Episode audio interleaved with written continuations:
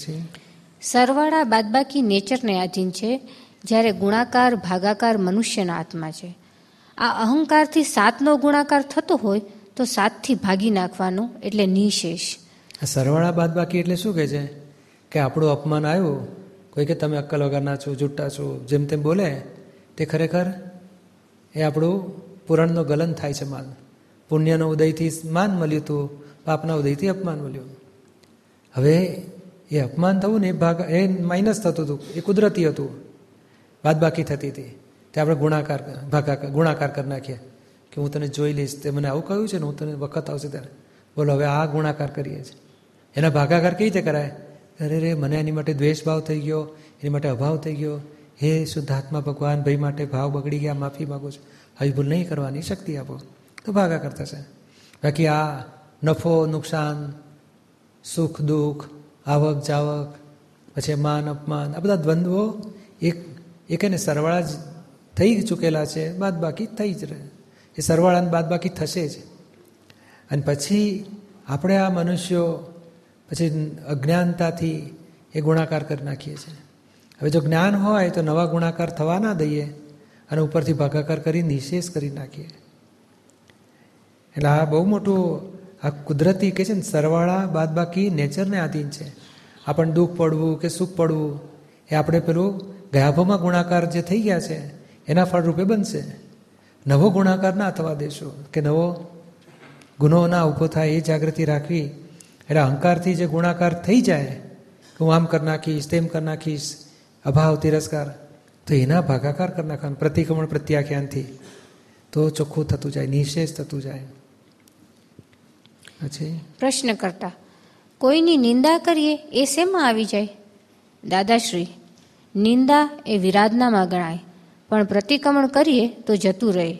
એ અવર્ણવાદ જેવું છે. તેથી તો આપણે કહીએ છીએ ને કે કોઈની નિંદા ના કરીશ, તો એ લોકો પાછળથી નિંદા કરે છે. અલ્યા, નિંદા ના કરાય. આ વાતાવરણમાં બધા પરમાણુઓ જ ભરેલા છે. પહોંચી જાય છે બધું. કશું એક શબ્દ પણ કોઈના માટે બે જવાબદારીવાળો ના બોલાય.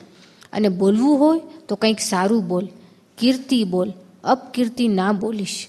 હમ, આ વાતાવરણ એવું છે કે આ પેલા જજ સાહેબ આવા છે ને, બધાને ખોટું જજમેન્ટ આ પૈસા લાંચ્યા એ બોલ્યા ને, તો પેલાને પહોંચી જાય એના આત્માને. અને એના આત્માને પહોંચી, અને પછી એનો આપણી પર પાછો રિએક્શન ઊભા થાય. આપણે બોલ્યા, એના ગુના આપણે જ ભોગવાના આવશે. કોઈનું અવળું ના બોલાય કે છે. અનિંદા ના બોલાય. બોલવું હોય તો સવળું બોલાય. અવળું, અપકીર્તિ, નિંદા એ બધું કરવાથી એના આત્માને પહોંચે છે. છેવટે આપણા આત્મા ઉપર પાછું રિએક્શનમાં આવશે અને આપણા આપણા જ આત્મા ઉપર આવરણો આવશે બધા. અને પછી એના, આ બધાનું અવળું બોલવાથી પછી એટલા બધા દુઃખો ઉત્પન્ન થાય શરીરમાં. અશાતા વેદનીય ભોગવવી પડે. સંસારમાં કેટલાય પ્રકારના અંતરાયો ઊભા થાય. ધર્મના કેટલા પ્રકારના અંતરાયો ઊભા થાય. એટલે આ બધા અવળા ભાવો સંસારમાં બહુ નુકસાન કરે છે. પછી આ કળિયુગમાં તો અઢી હજાર ભગવાન મહાવીરથી આપણે લપસે આવીશું. તે ઊંધું કરતાં કરતાં આવેલા. તો આજે લોકો જોઈ નાની નાની વાતમાં કેટલા ઝઘડા ને તોફાન અથડામણ ને ડખલો ને ભોગવટા પૈસાની મુશ્કેલીઓ પડે ને કુટુંબમાં માન અપમાનના ઝઘડા ચાલ્યા કરતા હોય. ઘરમાં ફેમિલીમાં પ્રોબ્લેમ ચાલ્યા કરતા હોય. કેમ? તો કે આ બધાએ અવળા ભાવોના ફળ આવેલા છે. અને હજુ જો આપણે આ નવ બોલી બોલીને બી સુધારી શકીશું, તો કંઈક આવતો ભાવ સારો જશે ને ભવો બહુ સારા જશે. અને જો આ સુધાર્યું નહીં, તો કઈ જ કઈ ગતિમાં જઈને ભટકીશું? ચાર ગતિમાં. ભટક ભટક કરીશું, કોઈ ભરોસો નથી. જ્ઞાન એ ખોવાઈ જશે જ્ઞાનીઓ એ ખોવાઈ જશે. આવડા ભાવો જ્ઞાન ઉપર બધું બહુ ભયંકર આવરણ લાવી નાખે. બહુ મોટું બંધ થઈ જાય. આવરણ જ, દર્શન, જ્ઞાન બધું અવરાઈ જાય. અને એમાંથી આ પાછા ફરવાનો રસ્તો છે નવકલમો બધી. એટલે કોઈની નિંદામાં ના પડવું. કીર્તન ના કરાય તો વાંધો નહીં, પણ નિંદામાં ના પડશો. હું કહું છું કે નિંદા કરવામાં આપણને શો ફાયદો? એમાં તો બહુ નુકસાન છે. જબરદસ્ત નુકસાન. જો કદી આ જગતમાં હોય તો નિંદા કરવામાં છે. એટલે કોઈને નિંદા કરવાનું કારણ ના હોવું જોઈએ. એને માટે બોલ્યા ને, હવે એ ગુનો કર્યો હોય એને કોઈ કે. ભાઈ ગુના બોલ્યા ને, આ તો બહુ જૂઠો માણસ, આવો ગુનેગાર છે, આવો ખોટું કરે છે. એમાં એનું એનું એમને એમ ધોવાઈ જાય. બોલો, આપણા સાબુથી, આપણી મહેનતથી, આપણા પાણીથી એના કપડાં ધોઈ આપ્યા બરાબર છે. એના કચરા ધોઈ જાય અને એ કચરા પછી મેલ આપણને વળગે. બોલો, નિંદા એટલે એના મેલ આપણે વળગાડ્યા અને એને ચોખ્ખો કર્યો. એટલે આ બધી રીતે નુકસાન કરે છે. આ તો ઉગાડું ફળ આવે છે. તે વખતે જ ભોગવટા, દુઃખ, પરિણામ ઊભા થાય, પહેલું તે જ ઘડીએ અને પછી બીજ પડે છે એ નિંદા અને દ્વેષના. તે આવતે બહુ બગડી જાય. એટલે એને કોઈનું સવળું પોઝિટિવ બોલવું નેગેટિવ ના બોલાય. પોઝિટિવ ના ફાવતું હોય તો કે ભાઈ બહુ આફ્ટરઓલ સારા છે. આફ્ટરઓલ સારા છે, એ શબ્દ બોલો ને બધી રીતે સેફસાઇડ થઈ ગઈ આપણી. આખી એક શબ્દ બે જવાબદારી બોલ્યા તો બધું આપણને નુકસાન થઈને ઊભું રહે આપણા જ આત્મા ઉપર પથરા પડે છે છોટે અંતરાયના આવરણ આવી જશે. અહીં નિંદા જેવી વસ્તુ જ ના હોય. આપણે સમજવા માટે વાતો કરીએ છીએ, શું ખરું ને શું ખોટું? ભગવાને શું કહ્યું કે ખોટાને ખોટું જાણ ને સારાને સારું જાણ? પણ ખોટું જાણતી વખતે એની ઉપર કિંચિત માત્ર દ્વેષ ના રહેવું જોઈએ અને સારું જાણતી વખતે એની એની ઉપર કિંચિત માત્ર રાગ ના રહેવો જોઈએ. ખોટાને ખોટું ના જાણીએ તો સારાને સારું જાણી શકાય નહીં. એટલે વિગતવાર આપણે વાત કરવાની, જ્ઞાનીની પાસે જ જ્ઞાન સમજાય. ઘણી વખત દાદાની પાસે કોઈ ધર્મનું પૂછે, કોઈ પલાણા સંત કહેવા એ જ્ઞાની કહેવાય કે નહીં, એ બધું જાત જાતની લોકો પ્રશ્ન પૂછતા. ત્યારે દાદા કહે છે અમારે જેમ છે તેમ બોલવું પડે. અમે જો બરોબર ના બોલીએ, તો પેલા પ્રશ્ન પૂછનારા અવળે રસ્તે ચડી શકે. અને અમે પ્રશ્ન કરનારને સાચું સમજાવવા જઈએ, તો પેલી વ્યક્તિ આટલું કરેક્ટ છે, આટલું નથી કરેક્ટ કેવું જ પડે? કે મોક્ષ માર્ગ માટે આટલું કરેક્ટ નથી, સંસારમાં આટલું કરેક્ટ છે. હવે એ બોલો દાદા કે અમારે એવું બોલવું પડે. પણ બોલતા બોલતા અમારે અંદર કિંચિત માત્ર ખોટાને ખોટો કહેવામાં દ્વેષ ના હોય, સારું કહેવામાં રાગ ના હોય. અને એવી સ્થિતિ રાગદ્વેષ વગરની રહેતી હોય તો પછી બોલવાનો અધિકાર છે કે આ હકીકત કેટલી છે, આ આ સંત કે આ મહારાજ ક્યાં લેવલે છે કહેવામાં તો જ કહી શકાય. નહીં તો જો રાગદ્વેષ થતા હોય તો બોલવાનો અધિકાર જ નથી. એટલે આ આ કહે ને કે આ સમજવા માટે અહીંયા ઘણી વખત દાદાની પાસે વાતો થતી કે શું ખરું, ખોટું શું? અને એકાંતે મોક્ષ માર્ગ કે જો એને મોક્ષે જવું છે, તો પછી આટલું આટલું હોવું જોઈએ, તો મોક્ષ માર્ગમાં આગળ ચડાશે. અને એ મોક્ષ માર્ગની આધારે પછી કોકને ખોટા કહી દેવા પડતા કે ભાઈ ત્યાં ના જવાય, મોક્ષ આપણો બગડશે. એ શુભાશુભ માર્ગ છે. અને એ કહેતા લોકોને ચેતવણી પૂરતું જ હોય છે એમનું. નહીં કે જે સંતો મહંતો પ્રત્યે રાગદ્વેષ હોય. છતાં દાદા કહે છે અમને અંદરથી રાગદ્વેષ એ ના હોય અને જોડે જોડે અમારી આ નવકલમો ચાલુ જ હોય કે અવર્ણવાદ અપરાધ અભિનય કોઈનું ના કરાય. પછી? પેજ નંબર ફિફ્ટીન અભાવ તિરસ્કાર ન કરાય. હવે ચોથી કલમની વાત આવશે. પ્રશ્ન કરતા હે દાદા ભગવાન મને કોઈ પણ દેહધારી જીવાત્મા પ્રત્યે કિંચિત માત્ર પણ અભાવ તિરસ્કાર ક્યારેય પણ ન કરાય ન કરાવાય કે કરતા પ્રત્યે ન અનુમોદાય એવી પરમ શક્તિ આપો. દાદાશ્રી હા બરોબર છે. આપણને કોઈનો અભાવ થાય જેમ કે તમે ઓફિસમાં તમે બેઠા હો ને કોઈ માણસ આવ્યો તો અભાવ થાય તિરસ્કાર થાય. એટલે તમારે મહી વિચારીને પછી એને માટે પસ્તાવો કરવો જોઈએ કે આવું ન થવું જોઈએ. આ ડગલે પગલે અભાવ થઈ જતા હોય. આમ તો આપણે કંઈક ખાવા ગયા ને પેલો જુએ ને આપણી સામે તેની માટે ભાવ બગડી એટલે મારી સામે જુએ છે, કેટલું મારું ખરાબ દેખાય છે. આ કામ વચ્ચે અહીંયા આવ્યો, જાય તો સારું એ ભાવ બગડી જાય. પૈસા ગણતા એને કોઈ આવીને જુએ ને આપણને, તો એની માટે ભાવ બગડી જાય પૈસો કેવી રીતે ઘરમાં? અથવા ઓફિસમાં બારણામ કેવી રીતે આવ્યો? એટલે આ શું છે, માણસો માટે અથવા તો એમને એમ એની શકલ જોઈને આપણને ભાવ બગડી જાય. આ કેવું પહેર્યું છે ને, કેવો દેખાય છે? કારણ પૂર્વના આપણા અભિપ્રાય, આજે એના મેચ ના થાય આપણા અભિપ્રાય પ્રમાણે, તો આની માટે ભાવ બગડી જાય. તો હવે ડગલે ને પગલે વ્યક્તિઓ માટે અભાવ થયા કરતા હોય તો પ્રતિક્રમણ, તો આમાં પ્રતિકોણ પ્રત્યાખ્યાન જેવી ભાવના છે એ કોઈ પણ દેહધારી જીવાત્મા પ્રત્યે અભાવ તિરસ્કાર ક્યારેય પણ ના કરાય. અને આ અભાવથી આગળ પેલા અણગમો ઊભો થાય, પછી અભાવ થાય, પછી દ્વેષ, પછી તિરસ્કાર અને પછી તરછોડ. બધા દ્વેષ પરિણામમાંથી આવા બધા પરિણામ ઊભા થતા જાય. અને તિરસ્કારથી તો કેટલું બધું સામાન્ય આમ એક જાતની તરછોડ જેવું દુઃખ થાય. તરછોડ તો વધારે પડતો મોટો છે, પણ તિરસ્કાર એટલે આમ આપણે તિરસ્કાર એને એટલું બધો એનો અહંકારને ભાંગી નાખીએ છીએ. એને એટલું બધું દુઃખ થાય તો આપણી જોડે ભેદ પડી જાય, પછી આપણી સાથે એને પ્રેમ જ ના આવે. અને તિરસ્કાર ક્યારે થાય? આપણે તીવ્ર અહંકાર આપણો હોય ને, તો ભયંકર તિરસ્કાર કરી નાખીએ લોકોના. એટલે આ બધા દોષો ચોખ્ખા થવા માટે આ બહુ ઊંચી કલમ છે. પછી? આ તિરસ્કારથી કોઈ દાડોય છૂટાય નહીં. એમાં તો નરિયા વેર બંધાય. ગમે તેની સાથે સહેજ તિરસ્કાર હશે આ નિર્જીવ જોડે તિરસ્કાર હશે તોય તમે છૂટો નહીં. એટલે કોઈનો સહેજ પણ તિરસ્કાર ના ચાલે. અને જ્યાં સુધી કોઈને માટે તિરસ્કાર હોય તો વિતરાગ ના થવાય. એ તો વિતરાગ થવું પડશે તો છૂટાય. હા તિરસ્કારમાં પેલો જીવ વેર બાંધે. એવું વેર બાંધે કે પછી આપણને આખી એક કલાક તિરસ્કાર થયો ને તો બીજે અવતાર આખી જિંદગી આપણને પરેશાન પરેશાન પરેશાન કરી નાખે. અને પછી એ વખતે કેટલાય ભાવ બગડે. એટલે બેવ જીવો બરો મોક્ષ તો નહીં, પણ સંસારમાં સુખી ના થાય ને અધોગતિમ જતા રહે પછી. એટલે આ બધું, આ પૂર્વના આ દોષોથી આજે કોઈ પણ પજવતું હોય, તો નવા ભાવ બગડવા દેવા નથી. ભાવ ના કરશો, તિરસ્કાર ના કરશો, કોઈ માટે દ્વેષ ના કરશો. આ તિરસ્કારનું ફળ શું થાય? એની પર આપણને ભય લાગ્યા કરે. એક માણસ પર તિરસ્કાર હોય ને પછી એ માણસ આવશે એવી ખબર પડે ને, તો મેં ફફડાટ થયા કરે. હે, અહીં આવશે પાછો. બોલો, આ તિરસ્કારથી ભય ઉત્પન્ન થાય. વેરભાવ ઊભા થાય. એટલે આ બધા અવળા ભાવો છે કે જે સંસારમાં ભટકાવનારા છે. એમાંથી પાછા ફરો અને ઠેઠ છેલ્લો વિતરાગ ભાવ. રાગે નહીં ને દ્વેષ. આ દ્વેષમાંથી ભાવ તિરસ્કાર, અણગમો બધું દ્વેષમાંથી થાય છે. રાગમાંથી મોહ થાય, મૂર્છા થાય, આસક્તિ થાય, લાલચ લાલચ થાય, ગમ્યા કરે, હૂંફ લાગ્યા કરે રાગમાંથી, એ સંસારનો સંસાર જ છે, કંઈ મોક્ષની વાત જ નથી. એટલે રાગ એ જોખમ છે અને દ્વેષ એ જોખમ છે. દ્વેષમાં દુઃખ દુઃખ દુઃખ પરિણામ લાગે. મોંમાં બધું મીઠાશ ઊભી થાય. પણ મીઠાશ એટલે મોહથી મીઠાશ છે.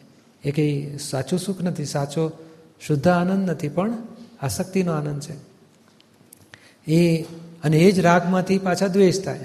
દ્વેષમાંથી અભાવ તિરસ્કાર. પાછા તિરસ્કારમાંથી પાછો બોલો, જેનો આ તો શાસ્ત્રમાં એવા દાખલા મૂક્યા છે કે આ ભાવમાં પેલો કાકા ઉપર એટલો તિરસ્કાર થયો કે ઘરમાં પગની મૂકવા તો મારી નાખીશ. અને કાઢી મૂકે, પછી કાકા મરીને પછી બાબો થાય, બીજા અવતાર આપણે ત્યાં છે પછી એટલો વાલ કરે મારો બાબા, હા હા, કરીને. બોલો, હવે આ જ મો તિરસ્કાર કર્યો, બીજે અવતાર એટલો બધો રાગ કરશે, એટલો બધો રાગ કરશે. આખું મકાન એના નામે લખીને જાય પછી. ગયા ભાવમાં એ જ મકાનમાંથી કાકાને કાઢ્યો હોય કે ઘરમાં પગ નહીં મૂકવા દો. પણ આ દ્વેષ, તિરસ્કાર, પાછા બીજા અવતાર રાગે કરે પાછો. અને પેલો રાગ કરતો હોય, પેલો પેલો ભત્રીજો થયેલો હોય, તે પેલા છોકરાને રાગ કરતો હોય, અને આજ કાકો જે છોકરું થઈને આવે, તે બાપાને પજવ પજવ કરતો હોય, બોલો. કેમ? તક પેલો વેરનો ભાવ, દોષ થયેલો છે તિરસ્કારનો એ વેરભાવ વાળે છે, બોલો. આખી જિંદગી પેલો દુઃખ આપ્યા કરે બાપાને, અને બાપો પેલો વહાલ કર્યા કરે મોંથી, બોલો. આવા સંસારના હિસાબો છે. અને આપણા સંબંધો દેખાય છે ને, એ પછી પછી કેટલા એક વાઈફ થાય, પછી મા થાય, પછી છોકરી થાય, પછી દીકરી થાય, પછી બેન થાય જુદા જુદા સંબંધો બદલાયા જ કરે. હવે ધણી થાય, બાપ થાય, છોકરો થાય, ભાઈ થાય, સંબંધો બદલાય. પછી છૂટાય પડે ફ્રેન્ડ થઈને આવે, પાછો બીજા ટોળામાં ફસાય. આ ભવો ભવ આ બધા સંબંધો રાગ દ્વેષમાંથી ઊભા થયેલા છે. એટલે હવે આ સંસારમાંથી શ્રીમદ રાજચંદ્ર કે છે ને, અમને નવસો ભવનું જ્ઞાન થયું. ત્યારે આ બધું જોયું કે આવું? માટે હવે આ સંસારમાં અમને પ્રેમ રહ્યો નહીં, હવે છૂટવું છે, મોક્ષે જતા રહેવું છે. પછી એટલી બધી લાગણી થઈ કે આ લોકો બિચારા ફસાઈ રહ્યા તો એમને છોડાવવા છે. કેમ કરીને જગતનું કલ્યાણ થાય? પણ આ બધા સંબંધો જ્ઞાનીઓએ આરપાર જોયા હોય કે આ કેવા સંબંધો, કેવા ભાવો થવાથી કેવા સંબંધો બંધાય છે? અને પછી કેવા સંબંધો બંધાયેલામાં કેવા દુઃખો પડે, કેવા ભાવ બગડ્યા કરે? એ આખી લિંકબદ્ધ કોઝિસ ઇફેક્ટની જ્ઞાનીઓએ જોઈ હોય એટલે પોતે તો જાગૃત જ હોય પણ લોકોને જાગૃતિ આપે કે ચેતો ચેતો આ સંસારમાંથી છૂટવા જેવું છે મોક્ષે જતા રહેવા જેવું છે. કઠોર તંતિલી ભાષા ન બોલાય પ્રશ્ન કરતા. કઠોર અને તંતિલી આ બે શબ્દ ઉપરથી વાણીના બધાય દોષો આમાં સમય જાય છે. આ બોલો આવી આ એક એક કલમો એટલી બધી પાવરફુલ છે કિંમતી છે કે આખો બીજ આખો ફેરફાર થઈ જાય. જેમ સડેલા બીજ આપણી પાસે હતા, તો બીજે એમાંય ડુંડામાંય સડેલા ઉગે. પછી આપણે આવતા આવતા વર્ષ માટે દાણા નાખીએ સાચવી રાખીએ, તે સડેલો ને સડેલો જ રહ્યો આપણી પાસે તો. તો આ દાદાનો એવું દાણો આપે છે કે એવું ચોખ્ખો ચટ અમુ, અમૃત સમય, કે એ હવે આ તમે આ દાણા નાખો, તો આખો પાક નવો સુધરશે, અને પછી એ દાણા સાચવશો તો ભવ ભવ સુધરશે આપણા. એટલે આ એક એક કિંમતી વસ્તુ છે દાદાની આમાં. પાંચમી કલમ આવે છે હવે. પ્રશ્ન કરતા હે દાદા ભગવાન, મને કોઈ પણ દેહધારી જીવાત્મા સાથે ક્યારેય પણ કઠોર ભાષા, તંતીલી ભાષા ન બોલાય, ન બોલાવાય કે બોલવા પ્રત્યે ન અનુમોદાય એવી પરમ શક્તિ આપો. કોઈ કઠોર ભાષા, તંતીલી ભાષા બોલે તો મને મૃદુ રુજુ ભાષા બોલવાની શક્તિ આપો. હા, કોઈ પાછું વાંખું બોલે ને, તો આપણે અપસેટ થઈને પછી વાંખું બોલવા માટે પેલા સીધી નમ્રતાથી વાતો કરતા હોય. અને એ જેમ આડાઈ કરતો જાય એટલે આપણું ડબલ ફટકે. તો કે એ પણ ના પાડે છે કે નહીં? મને કઠોર ભાષા, તંતીલી ભાષા બોલવી જ નથી. કોઈ બોલાવડાવે તો એને મારે સપોર્ટ કરવા નથી, અનુમોદના કરવી નથી. અને કોઈ મારી સામે બોલતું હોય તોય મને મૃદુ રુજુ ભાષા બોલવી છે. એમાં ફોડ પણ પાડ્યા છે, મૃદુ રુજુ કોને કહેવાય? વાંચીએ આપણે. દાદાશ્રી, કઠોર ભાષા નહીં બોલવી જોઈએ. કોકની જોડે કઠોર ભાષા બોલી ગયા ને તેને ખરાબ લાગ્યું, તો આપણે એની રૂબરૂમાં કહેવું કે ભાઈ મારી ભૂલ થઈ ગઈ, માફી માંગુ છું અને રૂબરૂમાં ના કહેવાય એવું હોય તો પછી અંદર પસ્તાવો કરવો કે ભાઈ, આવું ના બોલાય. આ કેટલું મોટું છે કે ભાઈ રૂબરૂ આજે આ તિરસ્કારની વાત કરી, તરછોડની વાત કરી, આ કઠોર ભાષા, આ બધું એટલું બધું ઘા વાગી ગયું હોય છે સામાને કે આપણે ગમે તેટલા પ્રતિકોણ કર્યા કરતા હોય ને પછી એને રૂબરૂ જો જઈને કહીએ ને, ભાઈ તને વાળી લઈએ કે ભાઈ તને મારાથી, મારા બહુ અકળા, હું જ્યારે કામમાં ખોવાઈ ગયો હતો અથવા તો આ આ મારામાં ભૂલ થઈ ગઈ, મારા, આમ મારાથી આવું તને દુઃખ અપાઈ ગયું, તને બહુ મુશ્કેલી મૂકી દીધો, બહુ તને નુકસાન થઈ ગયું, માફી માગું છું. એ રૂબરૂ કહી દો ને તો ઊંચામાં ઊંચું કહેવાય. એટલે કાં તો કે ને રૂબરૂમાં મારી આ ભૂલ થઈ ગઈ, બહુ માફી માગું છું. એ રૂબરૂ કહેવું ઉત્તમ કહેવાય. અને પણ રૂબરૂનો સંજોગ ના મળતો હોય, તો ખૂબ પસ્તાવો લયા કરજો, તો ગુના ધોવાશે નહીં તો આ બધા વેર એવા બંધાય કે બહુ બહુ બગાડી નાખે લોકો. પ્રશ્ન કઠોર કઠોરનો હજુ આમાં ફોડ આગળ આવે છે કેવી રીતે કઠોર? કઠોર એટલે એટલો બધો શબ્દ ભારે હોય એનું હૃદય ભાંગી નાખે એનું એને દુઃખ થઈ જાય અહંકાર તોડી નાખે સામાનો. પ્રશ્ન કરતા અને ફરી વિચાર કરવો જોઈએ કે આવું ના બોલાય? દાદાશ્રી હા એ વિચાર કરવો જોઈએ ને પસ્તાવો કરવો જોઈએ. પેજ નંબર સિક્સટીન પસ્તાવો કરે તો જ એ બંધ થાય. નહીં તો એમનેમ બંધ થાય નહીં. ખાલી બોલવાથી બંધ ના થાય. પ્રશ્ન કરતા, મૃદુ રુજુ ભાષા એટલે શું? દાદાશ્રી, રુજુ એટલે સરળ હોય અને મૃદુ એટલે નમ્રતાવાળી. અત્યંત નમ્રતાવાળી હોય ત્યારે મૃદુ કહેવાય. એટલે સરળ ભાષા અને નમ્રતાવાળી ભાષાથી આપણે બોલવું અને એવી શક્તિ માગવી તો એમ કરતાં કરતાં એ શક્તિ આવશે. કઠોર ભાષા બોલ્યા ને દીકરાને ખરાબ લાગ્યું તો તેનો પસ્તાવો કરવો. અને દીકરાને કહી દેવું કે હું માફી માંગુ છું. હવે ફરી આવું નહીં બોલું. આ જ વાણી સુધારવાનો રસ્તો છે અને આ એક જ કોલેજ છે. કઠોર. આમ તો જમવાનું કેવું હોય? બેસી રહ્યા, જાઓ ને જમવા, ખાવાનું ક્યારનું તૈયાર છે? તમને લોકોને તો કહીને થાકી ગયો કે ખસતા નથી અરે એવું બોલે તો આપણને ખાવાનું સુખ, ભૂખ જ ઉડમરી જાય.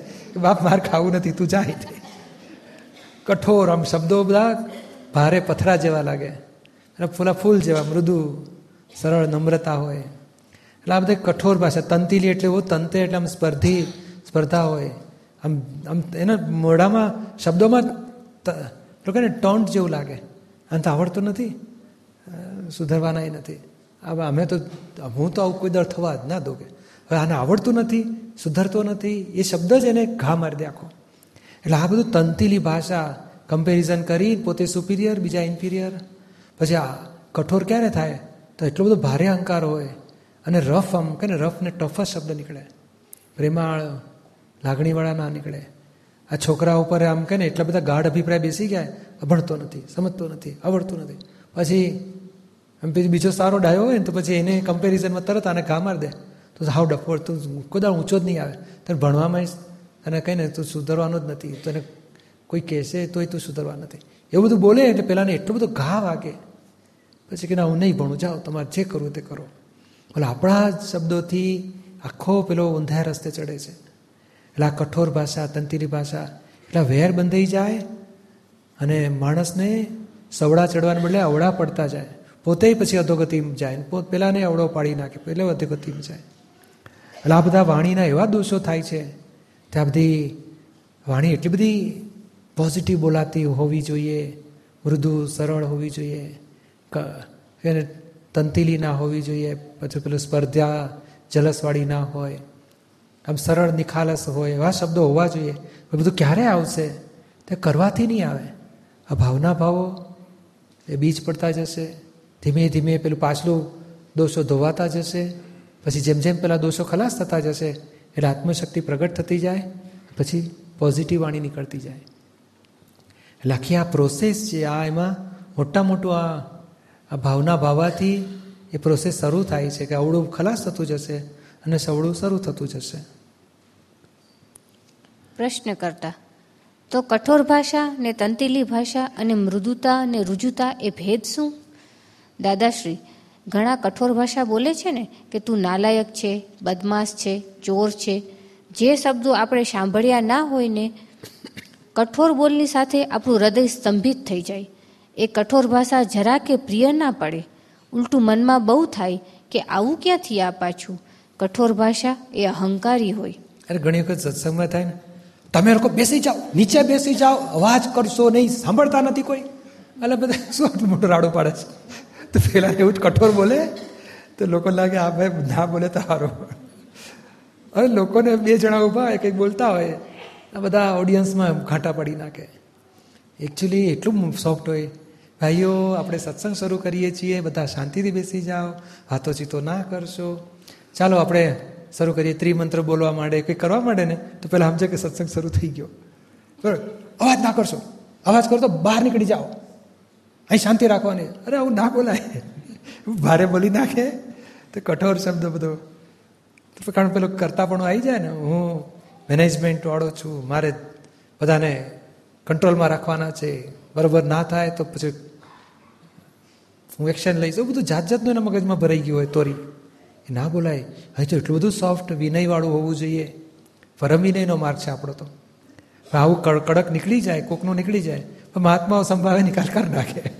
ચૂપચાપ પછી કોઈ વડે કરે નહીં એમને. પણ અહીંયા દાદાની વાત આવે છે કે આ કઠોર ભાષા ના હોવી જોઈએ આપણી. મૃદુ હોય, નમ્રતાવાળી હોય, વિનયવાળી હોય. એક જગાએ તો મેં સાંભળેલું, કમિશનરની ઓફિસ હતી, તેના ટોળું બધું ઊભું રહી ગયું હતું બહાર, પેલા ઓફિસ સાહેબના. તો પેલો જે પ્યુન હોય ને, ભાઈઓ, બહેનો, બધા આ પંખા નીચે આવી જાઓ, પંખા નીચે આવી જાઓ. હજે ઠંડકમાં રહો, શાંતિથી બેસી જાઓ આ બાજુ. પેલું એમને ખસો ખસો નહોતો કરતો. બધું આ આને ઢાપણ છે. આવી સરસ ભાષા બોલે છે અને કેટલું સરસ આમ વિનયવાળું લાગે કે પંખા નીચે આવી જાઓ ઠંડકમાં બેસો સાહેબ બિઝી છે હમણાં અહીં આવી જાઓ બધા આ બાજુ આવી જાઓ તમે ત્યાંથી ખસો બારણાથી ખસો દૂર ખટી જાઓ સમજતા કે નથી વાંકા શબ્દો નહોતો બોલતો તો આ સારી ભાષા બોલવાની રીત હોય છે શીખવા જેવું છે બધું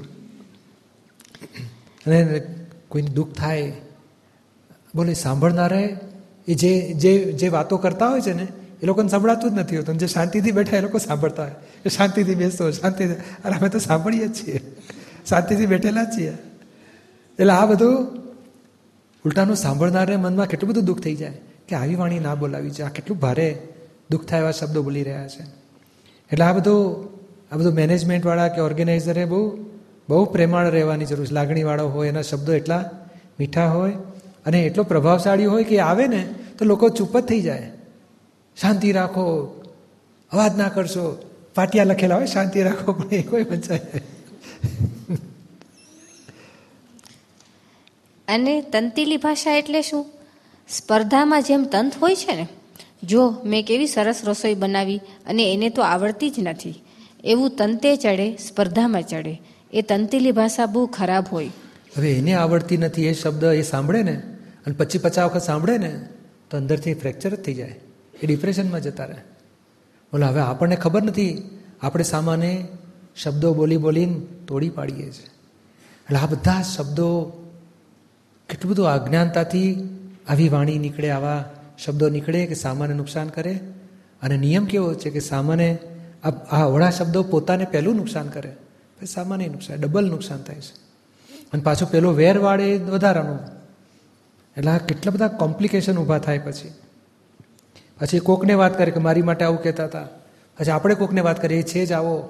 બોલો પહેલાં બીજા સાંભળનારના મગજમાં પોઈઝન રેડાતા જાય ને એના માટે એના એને પણ બીજા માટે ભાવ બગાડતા જાય. કેટલાક ડાયા તો આપણી માટે ભાવ બગાડી નાખે. કે લોકોને શું કામ ઊંધું બોલો? તમે સુધરતા નથી. બોલો, સામ સામે ભાવો બગાડ બગાડ થઈ અને આખું ટોળું પછી અધોગતિમાં જાય. અને આ ટોળું દાદાનું પોતે સુધર્યા અને પછી લોકોનો એ માટે કોઈક વાંકું બોલતો હોય તો એને સમજાવે. એની વાંકી વાણી સુધારવાના રસ્તા બતાડે. એટલે આખું ટોળું ઊંચું આવે ને મોક્ષે જાય એવું દાદાનું આ વિજ્ઞાન છે આખું. આ કેવા શબ્દો છે? મેં કેવી સરસ રસોઈ બનાવી. એ જો ફૂલ પોઈન્ટ ફૂલ પોઈન્ટ મૂક્યો હોત ને, તો સમજી જવાય કે ભાઈ ચાલો, તમારી રસોઈ સારી છે, બરોબર છે. પાછું વાંકું બોલે.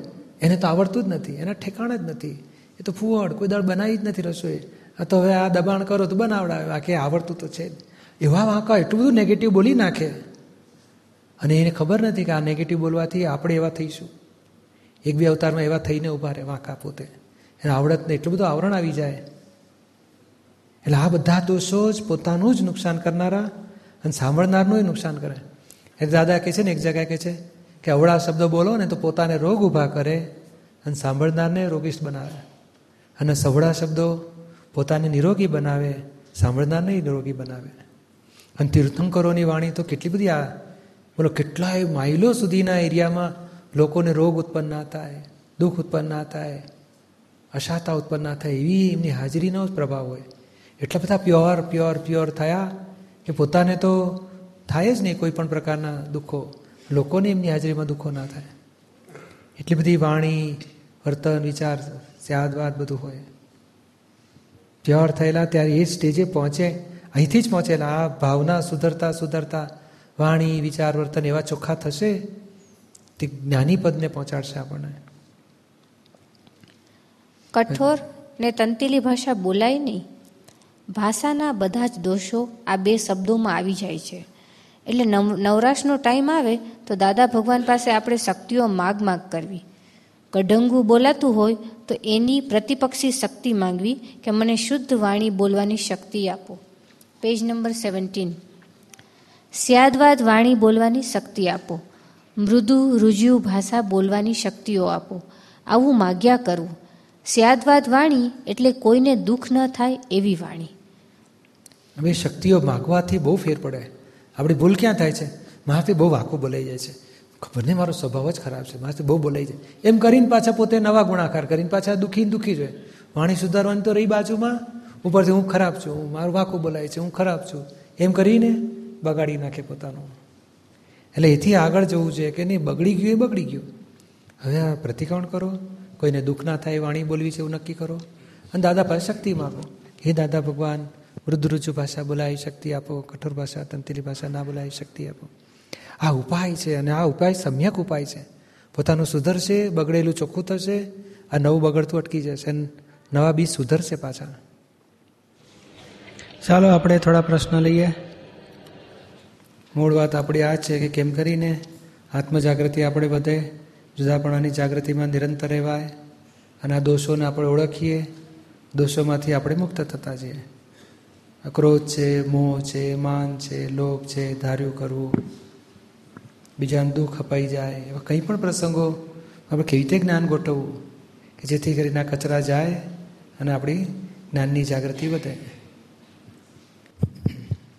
દિવ્યા ત્રણ વસ્તુ છે ને અવર્ણવાદ પછી વિરાધના અને અપરાધ. એનું હજી વધારે જરા સમજો હતું. કારણ કે અવર્ણવાદ એટલે કોઈનું ખોટું બોલવું. એનામાં દોષ નથી એ. હા ખોટું એટલે જેમ છે તેમ કરતા ઊંધું બોલવું. જેવો હોય એ કરતા જુદું જુદું ચિતરવું. હા. બરોબર. પછી વિરાધના એટલે તો કે એનું સામાવડિયો થાય. સામોવાળો થઈને અને અપરાધી એટલે એટલે હજી આપણે ભેદ પાડવો હોય તો અપરાધી એટલે એવું કે વિરાધનાવાળાને સામે દુકાન માંડવી નથી. સમજો એક ગુરુ છે તો બીજા ગુરુને દુકાન નથી કરવી પણ એને એની સાથે ફાવતું નથી એટલે એની વિરાધના કરે છે. અને અપરાધવાળાને તો પોતાની દુકાન સામે માનવી છે. એમ પોતે બે બે ધર્મગુરુ કે બે પેલા હોય જેમ કે માયુ સ્વામી ભગવાન હતા અને ગોશાળા હતા. તો ગોશાળાએ તો કે એમને પોતે પોતાની બીજી દુકાન કરી છે એમ. બીજી બાજુ જમાલી પણ હતા. જમાલીએ પાછી બીજી દુકાન કરવાની વાત નહોતી. એમણે ભગવાન મહાવીર સામે વિરોધ હતો ખરો એમના જમાઈને.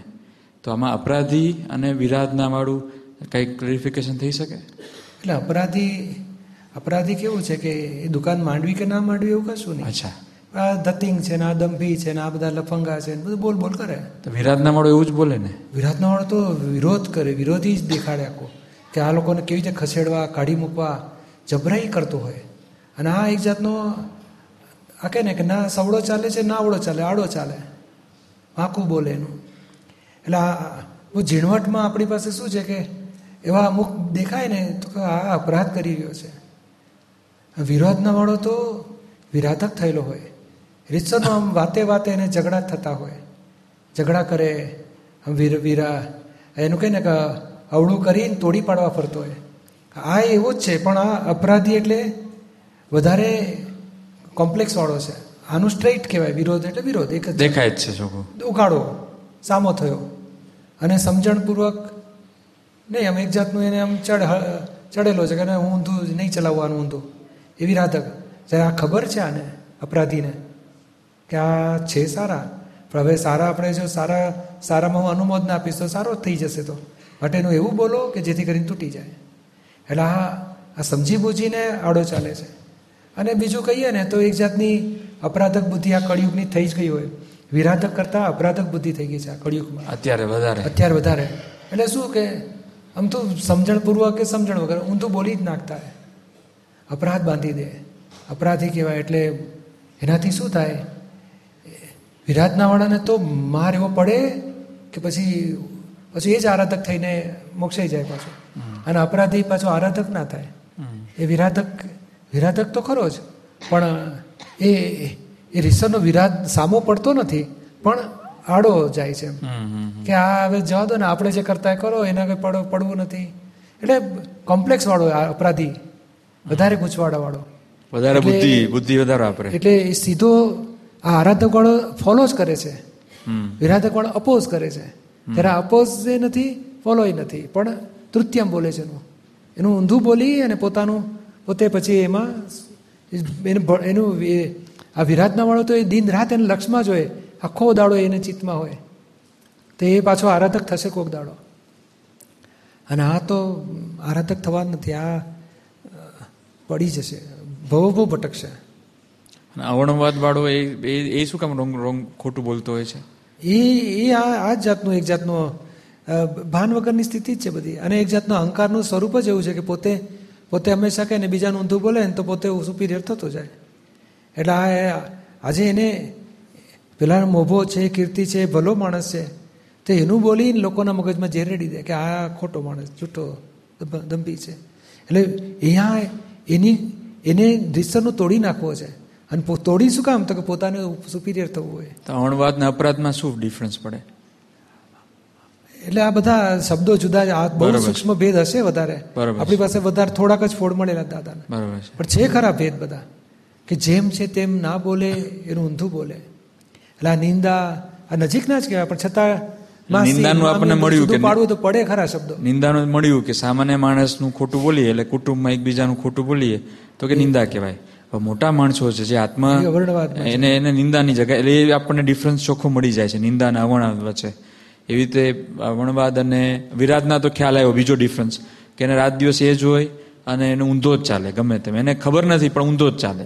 અને અપરાધીનો ખબર છે સારો માણસ છે આ તોય- ઊંધો ચાલે. અપરાધ. અને હવે અવણવાદનું કંઈક એવું કઈ એટલે શું? એ ઊંચાને ઊંચો તેજો દ્વેષ જેવું છે ને એ સહન નથી કરી શકતો. સહન નથી કરી શકતો. એટલે પછી એનું અવળું બોલે છે. અથવા એ ઘણા મગજના બગડેલા હોય. નથી આપણે જોતા કે ગમે તેનું ઊંધું જ બોલી નાખો. નેગેટિવ બોલે. એ એનું કારણ શું હોય છે? મૂળ એક જાતનો અહંકાર બહુ ઊંચો હોય છે. આઈ એમ સમથિંગ એટલો બધો અહંકાર ભારે હોય છે કે પછી અમથું અમથું જુએ ને પછી ઊંધું બોલે જુએ ને ઊંધું બોલે. પછી એનું કોઈ બોલતા હોય ને કે આ તો બહુ સરસ આગળ જ્ઞાનમાં આગળ. જવા દો ને હવે એ વાત જ ખોટી એ માણસ ઠેકાણા જ નથી. એટલે અવર્ણવાદ એટલે એક જાતનું ઊંધું બોલી જ નાખવું. બરોબર. નહીં તો નિયમ કેવો છે? કે તમે દસ સારા છે, તો દસ સારા કહો, બે ખરાબ છે તો બે ખરાબ બોલો. તો જેમ છે તેમ બોલો. એવી તમારું સમજણપૂર્વક હોવું છે. તો કે આ બે ખરાબ અને દસે ખરાબ. એટલે બારે બાર ખરાબ છે, એવું જ બોલી નાખે. એટલે એનું સારાનું સાંખી શકતો જ નથી. એટલે નેગેટિવ માઇન્ડ જેવું, આખું અવળું જ બોલી નાખે. તે છતાં વધારે ક્લેરિફિકેશન થાય, તો ગોશાળા અને જમાલીમાં બેમાં જુદો પડે, ભગવાન મહાવીરની સામે બંને પડેલા. તો એમાં કંઈ જુદું આમાં ક્લેરિટી થાય છે કે એ પાછું ના થાય એવું? કારણ જમાલીએ કંઈ સામે કર્યું નહોતું કાંઈ. અને ગોશાળાએ તો પ્રોપર સામે એમના પણ ભક્તો હતા કહેતા હતા કે હું પણ તીર્થંકર છું. પેલો મહાવીર તો ખોટો તીર્થંકર છે. અને જમાલી વિરોધ કર્યા કરે. એટલે એવું કઈ એમાં આમાં એવી બહુ આપણે તો છે ને મને તો એવું સમજાય છે કે નથી બહુ સૂક્ષ્મ ભેદ આપણી પાસે એક્ઝેક્ટનેસ નથી. બરોબર છે. છે દાદાએ હજુ ઘણું આપણે કલેક્શન કરીશું તો વધારે સૂક્ષ્મતા મળશે આપણે એટલું સમજાય કે ભાઈ આ બધા શબ્દોથી આ બધા દોષો થઈ જાય છે અવળા ભાવો અને એ જોખમ છે. એટલે આપણે શું છે કે પોઝિટિવ બોલો સરળતા રાખો આપણા કરતાં ઊંચા છે એવું રાખો બધાને. આપણે લઘુ થવું છે લઘુતર થવું છે લઘુત્તમ થવું છે. એટલે જેથી કરીને આપણા શબ્દો અવળા ના નીકળે કોઈ માટે કે જે આપણને નુકસાન કરનારા થાય અને સામાન્ય અહિતકારી થઈને ઊભા રહે. અમે વધારે કલેક્શન પેલું આરાધના વિરાધના કરીને આપણો અંક બનાવ્યો છે. હમ. એમાં થોડું વધારે કલેક્શન મળે છે. આમાં એમ કે છે પેજ નંબર તેર ઉપર કે તંતે ચડ્યો હોય છેલ્લું તો એ અપરાધ કરી બેસે. જાણે કંઈ વિરાધના કરવા જેવું નથી છતાં વિરાધના કરે.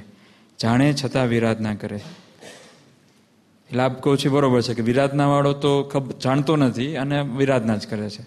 એક સામો થઈ ગયો બસ. સામો થઈ ગયો બસ સમજશું. આ જાણે છે કે માણસ સારો છે છતાંય ખોટું બોલે. એ અપરાધમાં જાય. વિરાધનાવાળો છૂટે પણ અપરાધવાળો ના છૂટે. બહુ તીવ્ર ભારે અહંકાર હોય. તે અપરાધ કરી બેસે. એટલે આ બધા શું છે? હજુ બહુ સૂક્ષ્મ આ બધા આ કેવું છે? વિતરાગોએ ડિગ્રી જુદી જુદી ડિગ્રીએ દોષોને વિવરણ કર્યા છે આખા. બરાબર છે. કે ભાઈ આ લેવલ તો કે આ અપરાધક કહેવાય આ વિરાધક કહેવાય આ નિંદક કહેવાય. આ અવર્ણવાદ કરનારો કહેવાય. વધારે બધા ઝીણવટ પણ આપણે સામાન્ય ભાવે સમજીએ ભાઈ કોઈનું ઊંધું બોલવા જેવું નથી. હા એ બરાબર છે. એ પછી એની ક્લાસિફિકેશન કરવા તો પડે. કે આટલું આટલું આટલું આટલું રીતે ગુનો. બરાબર છે. ઊંધું બોલવા જેવું નથી બસ ઊંધું બોલવા જેવું કોઈના ના દાદા કે કીર્તિ બોલો પણ અપકીર્તિ ના બોલો કોઈની. હા પોઝિટિવ બોલવું હોય તો બોલો. એટલે ખરા માણસોની પણ અપકીર્તિ બોલવા જેવી નથી. આપણે આપણને લાગે આ બહુ ખરાબ માણસ છે. પછી એની એના હસબન્ડ કે એની વાઈફને પૂછે તો કે ના અમે બરોબર છે ભાઈ. એને બે છોકરાને હાચવતો હોય એના મા બાપને હાચવતો હોય. એટલે આપણું માન પોસાય ને તો આપણને ખરાબ લાગે. બીજા માટે સારો હોય. માટે આપણે કે નક્કી જ કરી નાખવું ને ભાઈ એક સિક્કાની બે બાજુ હોય જ. આ બાજુથી અમુક દેખાતો હોય બીજી બાજુ અમુક દેખાતો હોય. જેને સારો કહેવામાં આવે છે તો અમુક રીતે ખરાબ એ હોય. એને અમુક ખરાબ કહેતા હોય તો સારો હોય. માટે આપણે સાવડું સો નેગેટિવમાંથી એક પોઝિટિવ શોધી અને પોઝિટિવ બોલવું. અને આપણે તો મહાત્માઓ માટે તો કેટલું બધું પોઝિટિવ રાખીએ છીએ. ભાઈ આ દાદાનું જ્ઞાન પામે કોટી જન્મની પુણ્ય હોય તો આ પામે. માટે પોઝિટિવ ભાઈ ભાઈ આવું આરાધના કરે છે, બધા કચરા ધોવાઈ જશે એની પ્રકૃતિના અને એક બે ત્રણ અવતારમાં મોક્ષે જનારો છે. માટે પોઝિટિવ પોતાની ભૂલ ઉપર આ સત્સંગમાં આવે છે, માટે પોઝિટિવ પોતાની ભૂલ પ્રતિકોણ અને હજારમાંથી એક પ્રતિકોણ કરતો હોય તો સવડો ચડ્યો એકમાંથી દસ થશે, દસમાંથી સો પ્રતિકોણ કરશે, હજાર કરશે, એક દાડો જીતી જશે. એટલે આ બધું સૌ છોટું પોઝિટિવ શોધી કાઢવાનું. અને સવડું જોવું ને સવડું બોલવું. હળવું હળવું બોલતો હોય ને, તો આપણે કહે ભાઈ, આપણે હાજર નથી એ વ્યક્તિનું આપણે વાંકું ના બોલાઈશું તમે સમજતા નથી. પછી આપણે મૌન થઈ જવું પડે. અવળામાં ટેકોય ના આપશો અવળું બોલશોય નહીં અવળાને ટેકોય ના આપશો. એટલે આ બધા અધોગતિમાં લઈ જનારા દોષો છે. સવળા તમને ઊંચે ચડાવશે. અને શુદ્ધમાં રહેશો તો મોક્ષે જવાશે. એટલે આ કાળમાં તો શ્રીમદ રાજચંદ્ર કીધું ને, હતભાગી હત પુણ્યશાળી પૂર્વ વિરાધક પૂર્વ અપરાધક બધી રીતે ગુના કરીને આવેલા દોષો વાળા છીએ. હવે એમાંથી આપણી પાસે આ નવકલ્મો જેવી સારવાળી વાતો મળે છે કે ભાઈ આટલું ભાવના કરો તો જ્યાં હોય બધા ધોવાઈ જશે, આ નવું સવડું ચડી જશો તમે. મોક્ષ માર્ગમાં ચડી જશો તમે. એટલે ઊંચામાં ઊંચું. આપણે તો આમાં આખું સારમાં સાર શું કરવા જેવું છે? તો કે નવ કલમો દાદાએ શું કહ્યું ત્રણ વખત બોલજો એવું કહ્યું હા? સવારે બોલજો બપોરે બોલજો અને રાત્રે બોલજો. એટ એ ટાઈમ થ્રી વખત નથી કહ્યું છે.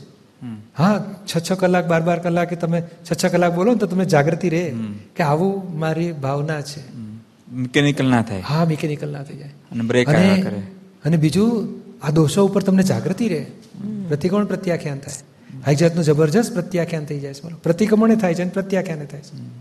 એટલે આ આ નિયમથી કરવા જેવી વસ્તુ આપણી મગજમાં ઘૂસી જવું છે કે રોજ સવારે બપોરે સાંજે ત્રણ આ ભાવના કરો. છેવટે એક વખત પણ કરો.